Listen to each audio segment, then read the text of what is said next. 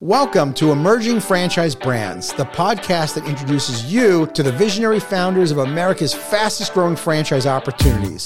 We'll also hear from industry pros as they share insights on what it really takes to achieve the elusive milestone of 100 plus locations. I am your host, Frank Fiume, founder of i9 Sports, and my 20 year journey from inception to acquisition has given me a unique perspective on how to succeed in franchising. Join me as we welcome today's guest. Well, hello, everyone, and welcome to the Emerging Franchise Brands Podcast. On today's episode, I have Rob Webb from Just Love Coffee Cafe. Rob, welcome to the show. Thanks for having me. It's great to have you. Rob, tell us a little bit about Just Love Coffee. You guys have quite the mission. Yeah, so uh, I started it in 09 uh, at uh, kind of the middle of my adoption process with two of my daughters who uh, adopted from Ethiopia. And I just saw that there was a real need for adoptive families to be raising money to, you know, subsidize the costs of adoptions. And I always wanted to get into coffee roasting. And so I created this business model where uh, adoptive families could sign up and you know create their own url on the justlovecoffee.com website and they could push that url out to their supporters and they would receive five dollars a bag for every bag of coffee that was sold through their unique url i don't know if you've heard of the e-myth by michael gerber but Michael talks about the this entrepreneurial seizure that we all go through as entrepreneurs, right? It's that it's that point in time where we say, I've got to start this business. Tell me about your entrepreneurial seizure though, on what made you kind of marry these two things together. Well, I grew up in the coffee business. My dad uh, owned a B2B coffee business where he would service offices, restaurants, and the and, and the like uh, with with coffee and allied products. And so I really wanted to get into the creative side. I was actually an audio engineer uh, in Nashville for seven years prior to me getting into the coffee business. And so when I decided to leave, I went on to the family business. I really wanted to get into roasting, but the roasting aspect of the office coffee just did not work. Uh, it's a pennies business. Mm-hmm. And I really wanted to get more into the craft side of the coffee. So I already had this passion to roast coffee I just didn't know how that was going to manifest itself. And so when we went through the adoption process, uh, I came up with this idea, and there was no hesitation. I mean, I was I was full speed ahead. I, I made out my business model. I found a, a web programmer to program the back end, and I was full steam ahead. Wow, Rob, you're such an inspiration because oh, for, for so many reasons. But the first thing that comes to my mind is there is so many entrepreneurs out there that are afraid to get into a business where it's such a competitive landscape. Sure. How many people told you, Rob, you're crazy, you're getting in the coffee business? Well, it, it wasn't so much that it was cra- I was crazy for getting in the coffee business. It was I was crazy for giving so much money away while getting into the coffee business. How are you going to make a profit by giving five dollars of a you know thirteen dollar bag?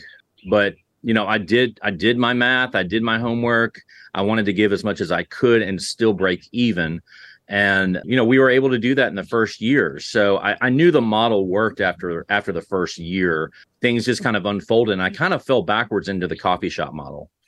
So tell me, how did that start? How did that happen? So I rented a little 800 square foot space for uh, my original uh, roasting facility and it was me and a college buddy of mine who had been roasting coffee in a popcorn popper at his home for the last 10 years so he was a child counselor. He got burnt out. So he had this heart for kids but he also had this knowledge of coffee. And so i brought him on uh, in a panic after the first day because i had so many orders i was not going to be able to fulfill them myself. And so i told him i had enough money to pay him through the end of the week. Uh, could you just come and help me? And so he did you know, the running joke is, you know, like 14 years later, I tell, I still tell him I have enough money to pay him to the end of the week. but uh, yeah, he's still, he's still with me. He's my roast master. But uh, the way I fell into the coffee shop models, we outgrew that 800 square foot space, and so I moved into a 2,400 square foot space. But it was in an industrial area. It was not retail. Mm-hmm. But word got around that, uh, you know, in this little small town of Murfreesboro, just outside of Nashville, you know, population probably 100,000 uh, the, there was this little company that was roasting specialty coffee. And so people would walk in the front door and not just buy beans, but ask if there were cups of coffee they could buy. Could I get a cup of coffee? Could I get a latte? Mm-hmm. And so six months after moving into that larger facility, I was like, you know what? We should just open up a coffee shop here. I, I really don't need the revenue. So uh, to sustain the business. So I'll just hire one barista. I built a coffee bar around the roaster mm-hmm. and put up a chalkboard menu, opened with no fanfare. It was November of 2011, and it just kind of went from there. It was kind of an organic growth. Wow! And did you start with an online presence as well at the around the same time? Yeah, I mean, I, the whole business model was online exclusively before I opened up that coffee shop. So we were selling coffee all over the US through e-commerce. When the opportunity presented itself for me to start the coffee shop, I thought, well, that's a good addition. We'll just do that. I didn't think anything of it. And it just took off. Like people really loved it. And um, I it was coffee only and no food. I'm, I may I think I had maybe some muffins and mm-hmm. uh, a, a few grab and go items, but yeah, it was just a simple little mom and pop coffee shop uh, with no marketing. It, it was literally just opened the doors and it was word of mouth. And look at you now. You've been franchising since 2018. Right. You have 42 open locations with like another 40 in development. Is that right? That's correct. Okay. How, how did you do it? So, um, I, I, was approached by a couple of brothers that uh, owned a uh, food distribution company that the family business was uh, a customer of. Well, they sold their business and they reached out to me and they said, Rob, man, we've been to your coffee shop, man. We we really think we'd like to open something like that in Rome, Georgia. You know, would you be would you be able to sit down and talk to us about franchising? So I thought, eh, okay. So I sat down with them. We talked. I left the meeting and I started reading. And I started reading as much as I could on franchising. And I made a very quick decision that I was not going to get into franchising. There was it was too complicated. It was extremely expensive. There's a lot of legal involved in it, and I was just not prepared to do that. So I turned them down. Well, fast forward a year, and the shop just got busier and busier and busier. And I was like, well, you know what? Maybe I do have something here, and maybe it's replicatable. Mm-hmm. So I called my financial advisor and I said, Do you have anybody on your client roster that knows franchising? So he called, he got gave me a call back pretty quickly and said, "Yeah, there. I have a, a, client. His name's Alan Thompson. He's grown this concept from one store to I think at the time about seventy five. He he's willing to meet with you." And um, so I said, "Great." So I met with Alan. It was just a discovery meeting. I was just trying to get information. And Alan said, "Look, you've got a franchisable model. The, the question is, um, you know, do you hire a consultant like me to walk you through the process or do you partner with someone like me and have somebody with a vested interest in the company as a you know i i said it was a no-brainer. I would want a partner. And so i left that meeting. I was like okay um i kind of i kind of have validation that i did have something that was franchisable uh, but i needed to find that person. Well alan and i kept in touch and i really don't remember how it all unfolded but about four or five months later, we partnered together. Uh, I remember our first meeting at my shop. He, you know, it's very difficult to find this original shop. Like I said, it's not a retail location. It's it's behind a building on a side street, facing a city fence. And so uh, he walked in and he said, "How in the world are you doing the business you're doing in this location?"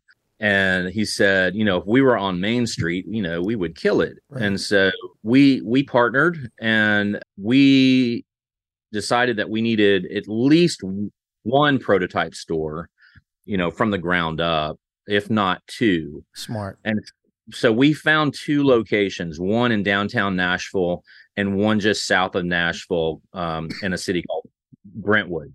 Uh, unfortunately those both opened within weeks of each other I mean, you know, it would have been nice to have one built, had a few months, and then have the other one open. But um, you know, you, any anyone who has gone through the process of opening a retail location or the franchise process, the timeline just kind of is the timeline. That's And it. You, you, you have some control, but very little. And so, um, yeah, we opened those two stores, and man, we didn't know what we were doing. Like, I had no idea uh, what it was going to be like opening a, sh- a shop from the ground up uh, in a new market where no one knew who you were. And so uh, I'm going to back up just a little bit. Um, Sure. be- before we decided to um, build the prototype stores, Alan told me, Rob, you really need a food program. Mm. And so he said, you know, I, I'm going to leave it up to you to figure out what that is. I was like, well, great. I have no experience in the restaurant business. I've never worked in a restaurant. I've never worked in a kitchen. So I got together with my marketing director and a salesman from the family business. And I said, okay, guys, we've got to figure out the food. And so I just opened up Google Images and started just, you know, researching food, restaurant food. And it needed to be something simple because A, I had no experience. We were all neophytes in this. Right. And B, I, I needed it to be uh, cost effective uh, from the construction and from the process of, um, you know, cooking the food. Uh, basically, I needed to be able to walk into that kitchen and be able to prepare the food myself. So we got together and I said, Hey guys, what if we did waffles? I mean, I can cook a waffle right.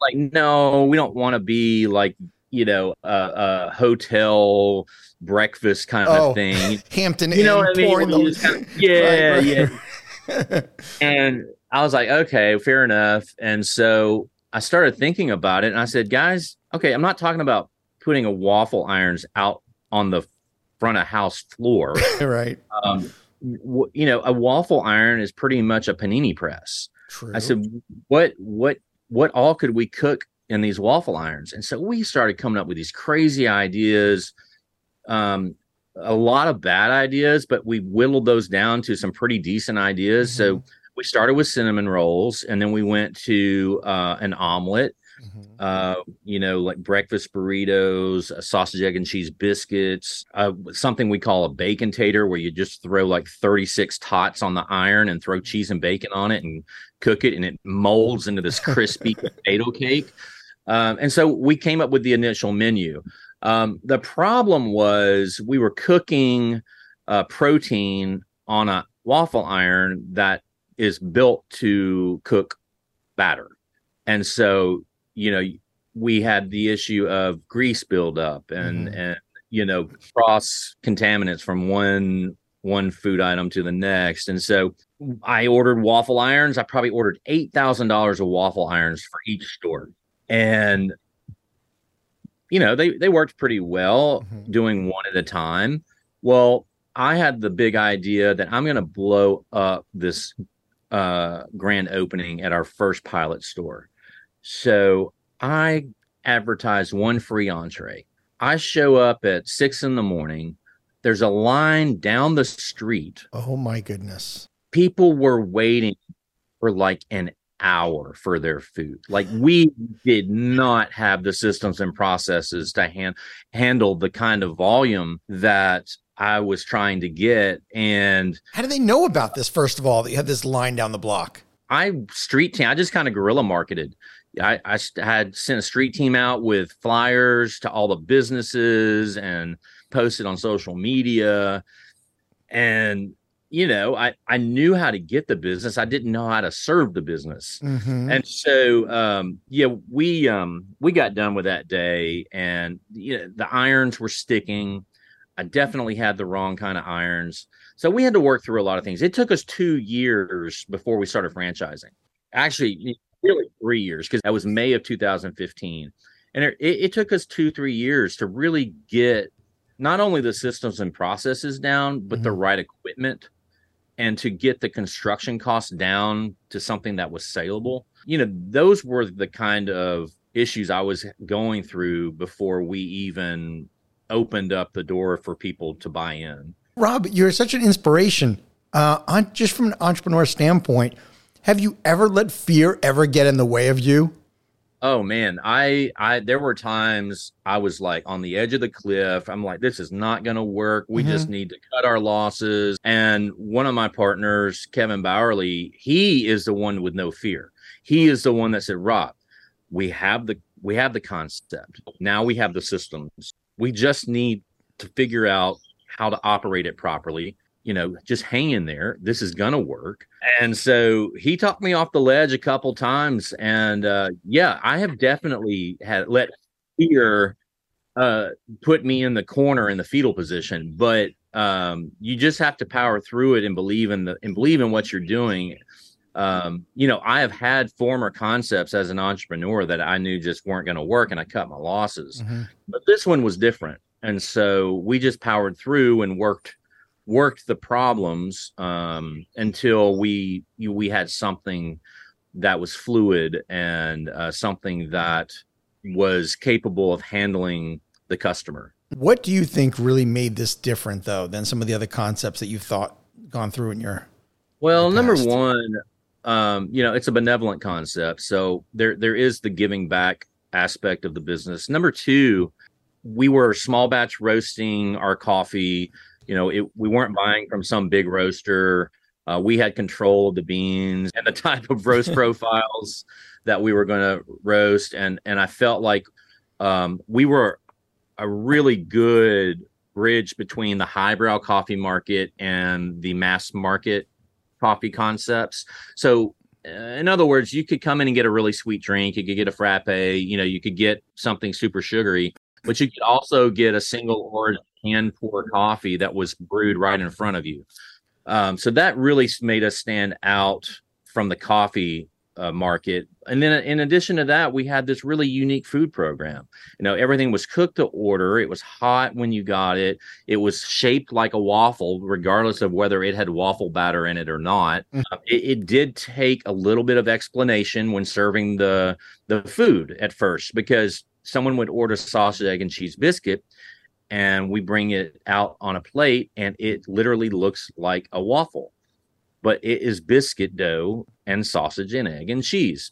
And then they would, you know, customer would say, "Oh, I'm sorry, I, I ordered a sausage, egg, and cheese biscuit." like, that's what this is. Don't let your eyes deceive you. It, it's delicious. Just take a bite and you'll you'll taste the sausage, egg, and cheese biscuit. So that we did have we did have to overcome some of that. And and you did. And then so now you become a franchisor. So what was life like as now being a franchisor and no longer just having you know one or two coffee shops yourself it, yeah it's a it's a lot of pressure um, because you know you're bringing in people who love your concept and are willing to uh, invest you know a considerable amount of money into what you have created and what you're building and so it was very important to me that we had a, a very um, robust process to make sure we were finding not only the people that um, could withstand, you know, your your typical first few months losses, but number two, who fit the culture. We are a culture centered business. We had to find people that were going to be an extension of our core values, which is be genuine, be excellent, be a catalyst for love. Mm. So the vetting process has less to do with financials, which it does have something to do with that, of course. Sure. But more importantly to me, it was a culture aspect of it. You know, are are are these owners going to be able to serve the customers with genuineness and you know with kindness and and with love. And so you know i've turned away some pretty good opportunities um some you know five ten pack deals that financially worked on paper. They they were great. Mm-hmm. they didn't fit the culture and so i passed. So you know where we could have blown up and built hundreds of units as fast as we could is more important to me to find the right people I mean, culturally, you're going to succeed or fail based on those people that are your first franchisees, right? We know that. Absolutely. Absolutely. I, I want to give the franchisees all the tools that they need to be successful, but I can't make them successful. So, you know, it's our responsibility as a franchise company to give them the tools to be successful. And it's their responsibility to use those tools and and make that shop successful. Absolutely. Did you open regionally? We started locally um we had three stores in the murfreesboro area where the original shop mm-hmm. is and then we had two in the nashville area. And then number i believe number six was um outside of detroit michigan Okay. And now you're in like 17 states, I think, right? I mentioned right, earlier. Right. How did you find your first, say, 10 franchises? I would say the first two or three out of four were organic. It mm-hmm. would pe- people that knew the brand, they were local, they knew we were franchising and they wanted to be a part of it. You know, the other, the other, uh, early on the other 20 25% were um, you know from lead generation uh, us doing advertising mm-hmm. online mm-hmm. using brokers to get the get the message out that hey this is a new concept and this is what they're about and this is their product line and you know trying to find people that were a good fit so um, you know we we were we were going at a, a mm-hmm. pretty healthy clip there up up until covid and then covid hit you know because we just started franchising in 2018 oh then, yeah you know and then 2020 it just came to a screeching halt you know, we were opening stores from the agreements that we made the prior two years, but we were not.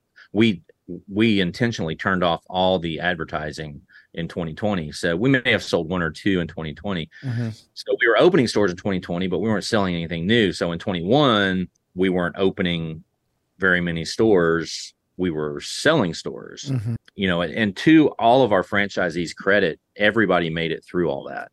They are like family. They're part of the family, and you know, fran- the franchisee franchisor relationship can be an a, a, tough one. It, it, it can be confusing at times, and the reason I say that is because you know, as a franchisee, you're an entrepreneur, uh, you're an owner. The difference is is that you're playing inside a boundary of parameters that you have to kind of abide by.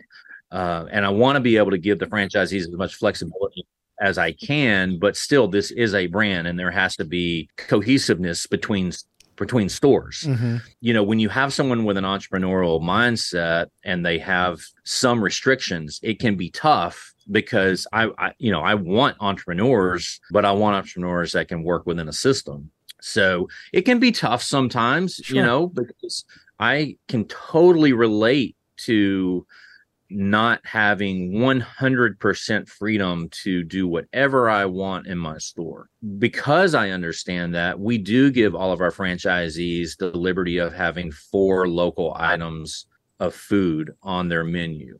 You know, we're a coffee shop, so I want there to be uh, a level of locality to the shops.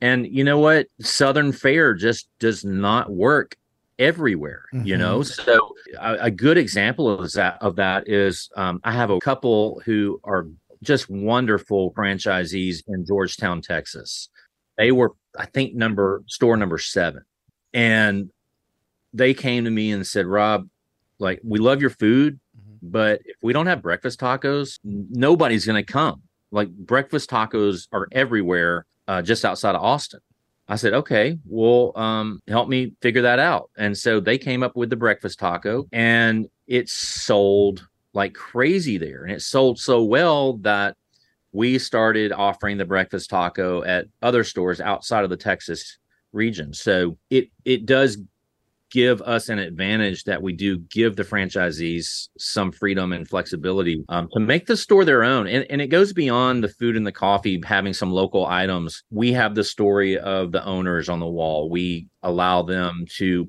put um, local um, artwork on the wall. So we have um, a lazy Susan is what we serve our drinks on at the bar. And every lazy Susan is custom by the franchisee in conjunction with our marketing team. So I'll use the Georgetown store as another example. Um, you know, they have a, I believe it's a cannon and it sa- says, come and take it mm-hmm. because that's the, you know, that's the Texas slogan, I guess. Um, and so they worked with our marketing team to do that. I personally, I, my lazy Susan is a vinyl record and um, the names of all the songs are coffee related song names because I was in the music business prior. So what makes our franchise concept a little unique is that we do give the franchisee freedom to make it their own as well. But isn't that the beauty of your the, the coffee, just the coffee business? It lends itself to having that local flair, doesn't it? Absolutely. I just I didn't. I'm not going to name any com- mass competitor, mass market competitors, but you know the ones that I'd be referring to, and I just didn't want it mm-hmm. to be sterile. Sure. I didn't want it to be exactly the same everywhere you went. So, you know, if I go to Arizona to a Just Love, it's going to feel like this store was built by someone local to, to Phoenix. You know, if I go to Orlando or Tampa, it's going to have Orlando and Tampa flair to it. Right. So, I mean, you had to achieve this very delicate balance of being in franchising, yet giving the, you know, the guardrail, so to speak, of that the franchisees need to stay within. And, uh, you know, a lot of franchise concepts would not have been able to pull that off. Yeah. And it does come with its own problems because, you know, being able to say, look, the limit is four and, and, and you do still need to um, submit your recipe and your costs and and and the price that you want to sell it for so that we can at least be on the same page and work together with this. Um, you know of course we don't control the pricing at any of the stores but we also want to consult with our owners to make sure they're profitable. You know the franchisees i think now um, w- when you have freedom in the franchise system communication becomes even more important. Uh, it does. it, yeah, because it's not like there's a checklist of a hundred things that you have to abide by, and there's no wiggle room. So mm-hmm. it, it's black and white. So when when you do give freedom of creativity and and recipes, then there has to be really healthy communication. So let's talk about that support that you had to provide. So I'm going to imagine that your support for your franchisees looks a little bit different than some other models. I, you know, I don't know. I, I don't. I only know my model. Uh, I know the support that that we do give. I do know that you know, as a franchise company, we front load our staff for the next 25 units. So we are always um, overstaffed up until we get to that next benchmark uh, to make sure that we are supporting the franchisees the way we need to. When you get from 10 stores to 25 stores that that's a huge difference. You know you're more than doubling your system. Go from 25 to 40 again it's it's it's a big jump. So yeah the support system I, i'm not going to lie we we have ebbed and flowed uh, as a franchise company with the level of communication. Uh, we have not been perfect. Um, we uh, are constantly uh, you know addressing and assessing our support to the franchisees and every franchisee is different you know mm-hmm. some franchisees just love to be left alone and if their sales are healthy and they're doing their thing then you know they don't want to be bugged every week sure. or every other week and then there are some that just just like with personalities there's just some that require a little more um, care and finesse and and you know getting them through some uh, answers to questions that they may not have.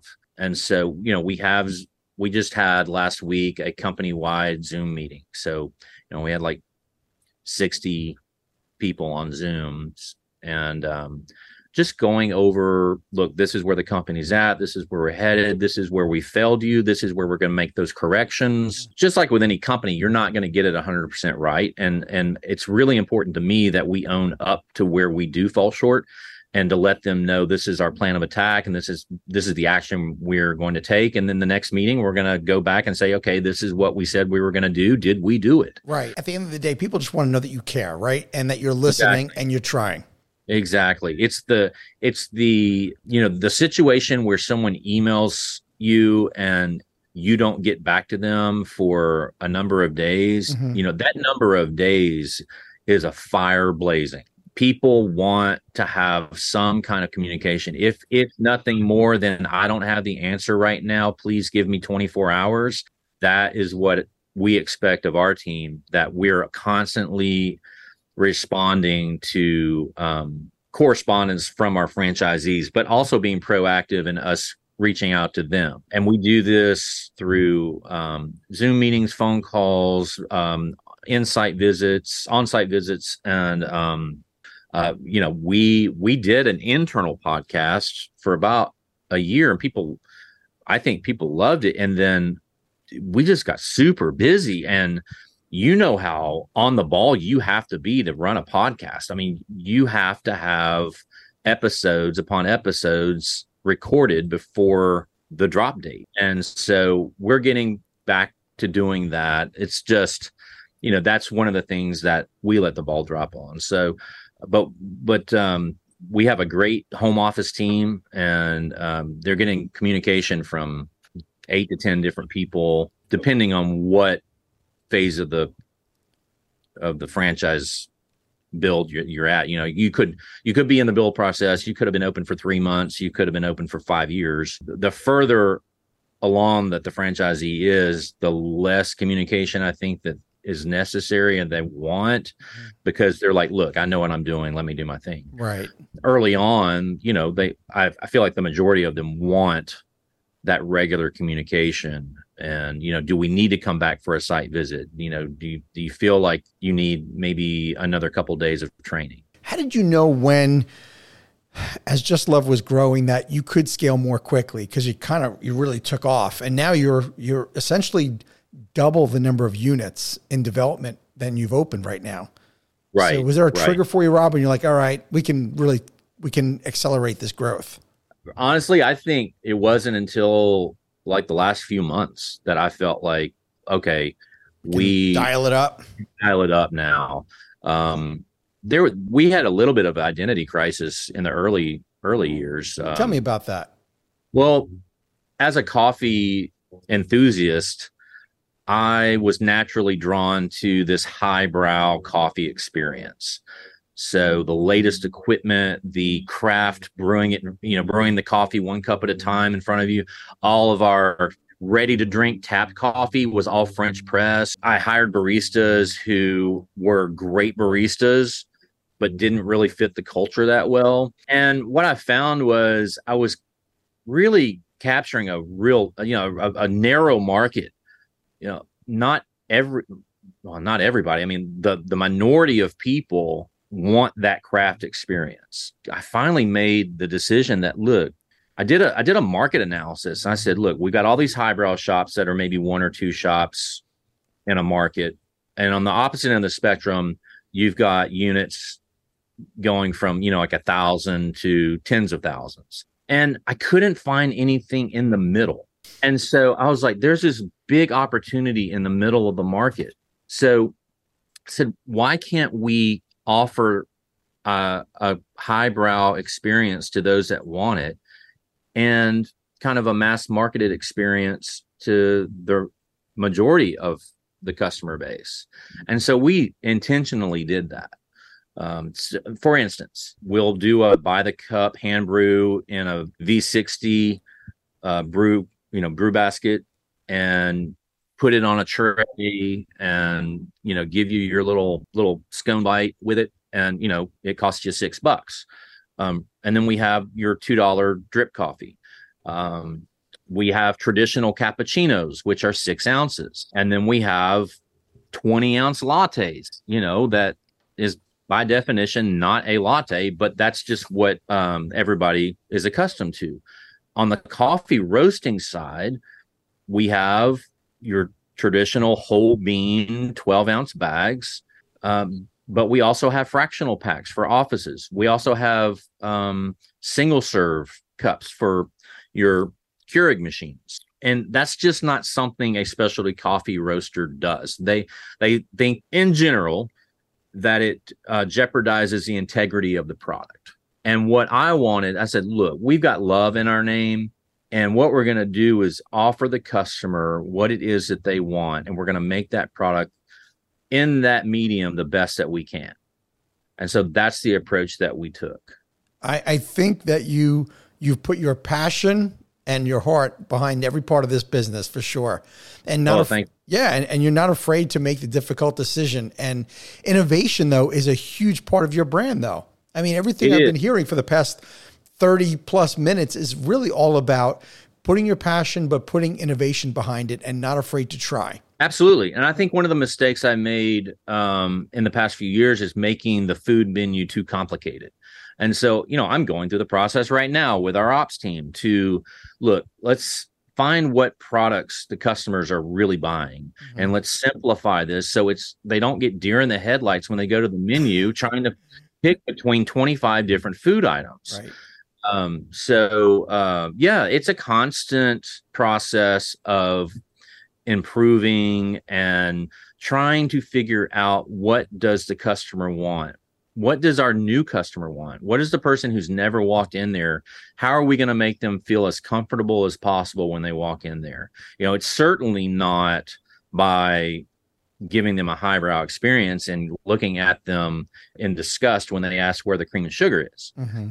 We want them to come to the to the to the pos system and ask them what is it that you typically drink at home if you're looking for a bag of beans?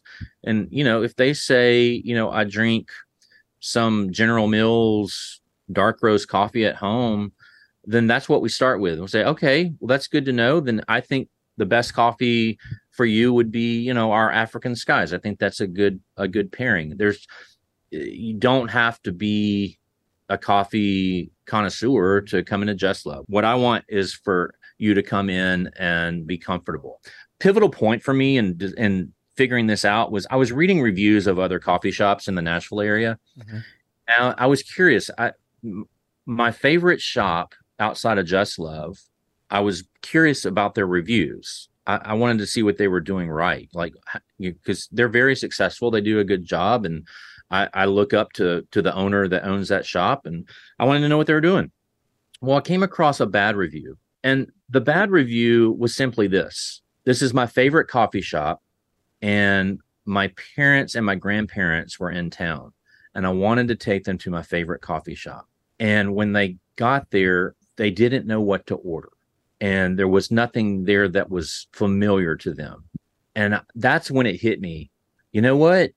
The thing that I need to focus on is making sure there is something for everybody. So, regardless of whether you're a six year old kid coming in with your mom and dad, or you're a retiree, or whatever, you're a stay at home mom, I want there to be something for you. And that's how we've built the menu. Uh, we really have tried to make it to where a multi generational family can walk into a Just Love Coffee Cafe and there be something for everybody. From a business standpoint, of course, I want as much of the market as I can get, but more importantly, I just want the customer to feel comfortable mm-hmm. and I want them to be excited to see there's something on the menu that they want. But and isn't it true at the same time that as an entrepreneur though we can get like in our head of trying to make something so complicated we're trying to be well everything to everybody but in a very complicated way and you took really you simplified what essentially any guest any customer would want.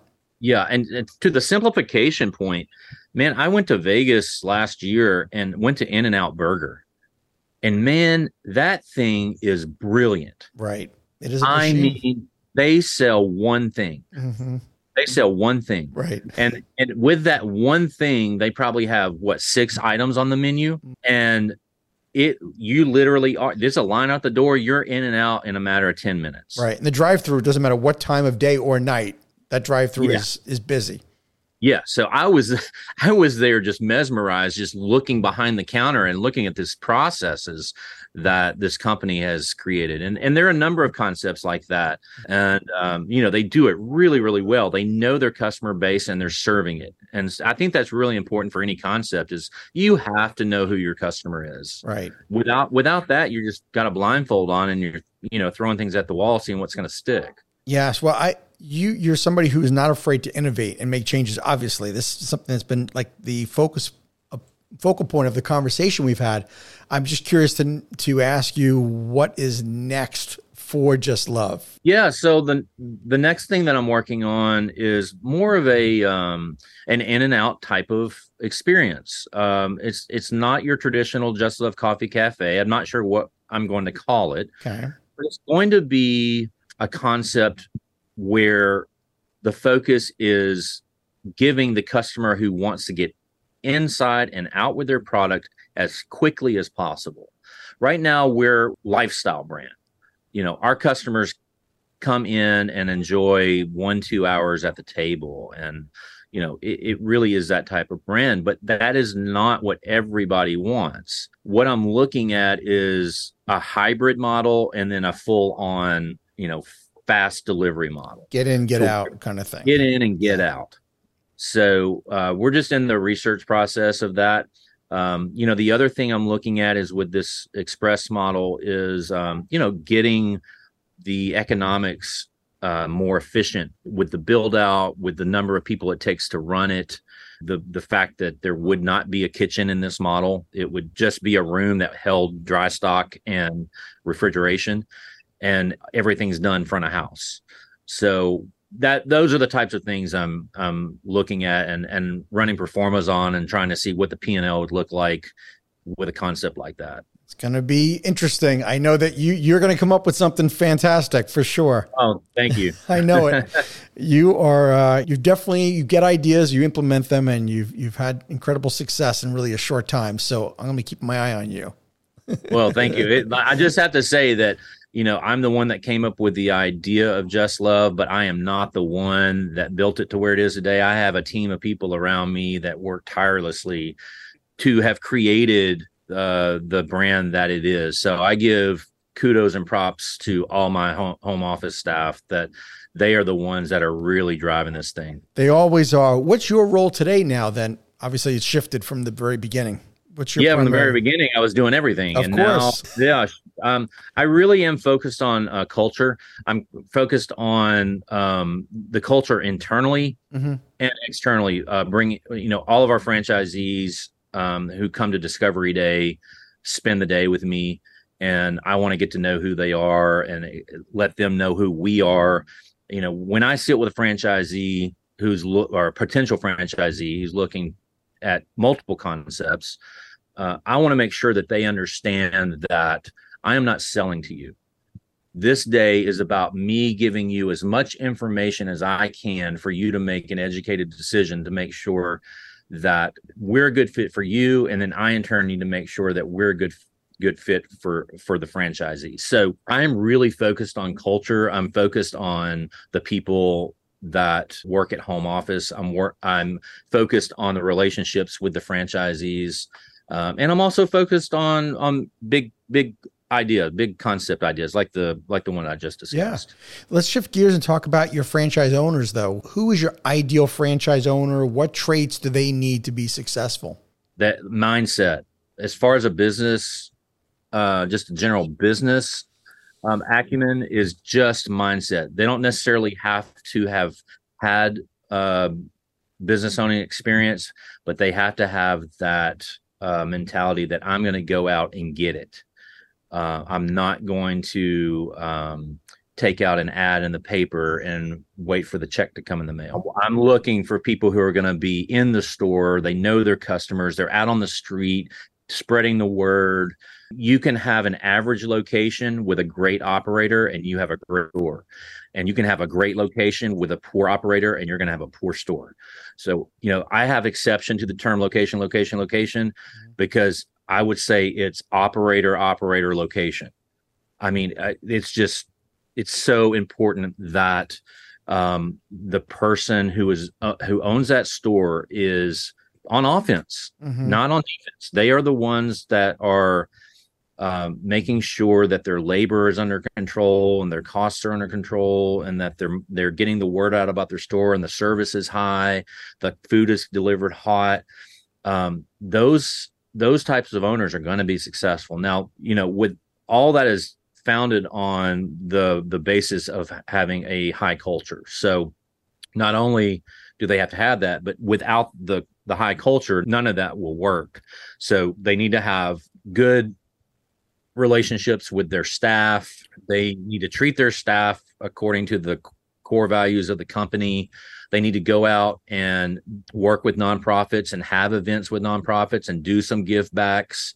Uh, you know, it's important for me that um, these franchise owners have a heart for something other than business um, it's great that you do have a heart for business. I do as well, but I also want them to have a heart for something that gives back, and it doesn't have to be adoption. You know, that's that that was my passion, and I don't expect anybody to, uh, you know, adapt to my passion. So if it's elderly care or homelessness or whatever, I want the franchise owner to have something that they're passionate about that gives back. So it, it's it's it's kind of a multifaceted type of characteristics uh, of a franchisee that that will be successful within the Just Love system specifically. And now that you've been doing this for five years, what would you say has been your biggest surprise in franchising? I think the biggest surprise is how difficult it is to get a store open from the time they find the location like how many systems and processes have to be in place and how you have to have the right vendor partners mm-hmm. because i have gone through this with the wrong vendor partners and it has it it was a nightmare so the biggest surprise to me was you know, it, it's not just they sign on the dotted line, you get your franchise fee and pick a location and then, you know, do the build out and open your doors. Mm-hmm. You know, no, no, there, you know, we literally have a list of 175 items that have to be completed from the time that they sign the franchise agreement to the time that they open their doors. Okay. And what about like since COVID has location selection has that changed since COVID? It, the market has changed for sure, and uh, businesses are looking for more um, locations with drive-through compatibility, mm. um, and franchisees are looking for locations with drive-through compatibility. So it takes a lot longer to find a location when you are looking for a drive-through option. Um, so that's been one thing. You know, we have a few freestanding buildings that uh, prior to probably two years ago we had no experience with. And you know when you start with dirt it takes a long time you know? Right right. So it, it's a whole lot quicker to get a second gen location going than it is to start from the ground up. I bet. So and what about your vision for like how big is big with just love? How many number of units know. or have you given it some I thought? No, I, I you know i i honestly i don't i i do have like year, one year, two year, five year plans. Mm-hmm. You know, in five years, I, I would really like us, you know, to be in that 250 to 350 range. As with any business, the the more you scale up, the the more you're able to do in a shorter amount of time. Also, when you have a concept that's proven, you get more opportunities brought to your feet. You know, no one who is successful in big concepts is going to approach a fledgling concept and say, Hey, I want to build 100 units. So I do see there opportunities that will come in the future uh, as we grow and the concept continues to be proven that um, you know we we we can hit that three 350 mark in five years i don't see any reason why you're not going to hit it the pace you're going man you you're on the yeah, right track. It sounds like. Yeah, it's, obviously it's going to take more infrastructure. Right. And which, as we know, the challenge of keeping the culture of your team becomes a greater challenge with more people. But I think you're Absolutely. on the, I think you're on the right track. I, I, I don't have any concerns for you, man. I know you're going to be just yeah. right. Thank you. Well, yeah. good people, good people. So hopefully totally. that'll continue. Yeah. Yeah. We also know speaking culturally about growing the brand, more franchisees, that becomes even a greater challenge as the numbers get bigger because we know that your franchise base is going to grow faster than the number of corporate employees. Tell me about uh, what advice would you give to people who are considering joining Just Love as a franchise owner?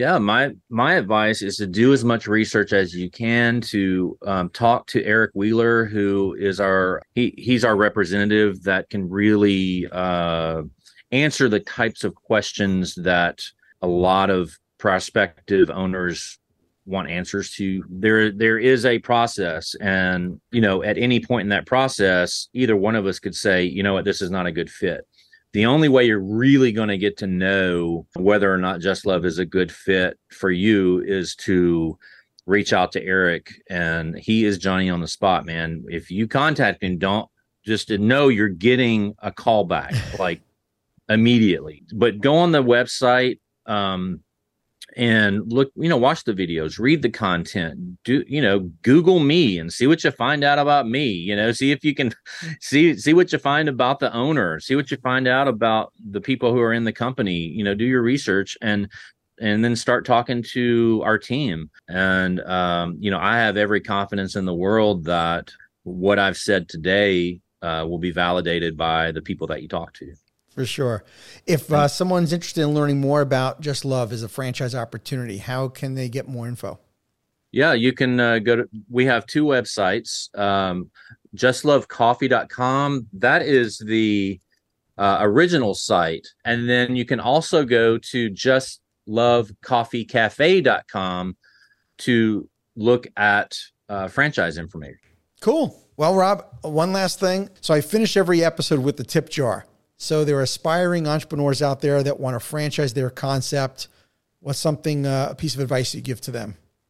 Uh, my piece of advice is to make sure you have systems and processes in place before you even go down that road.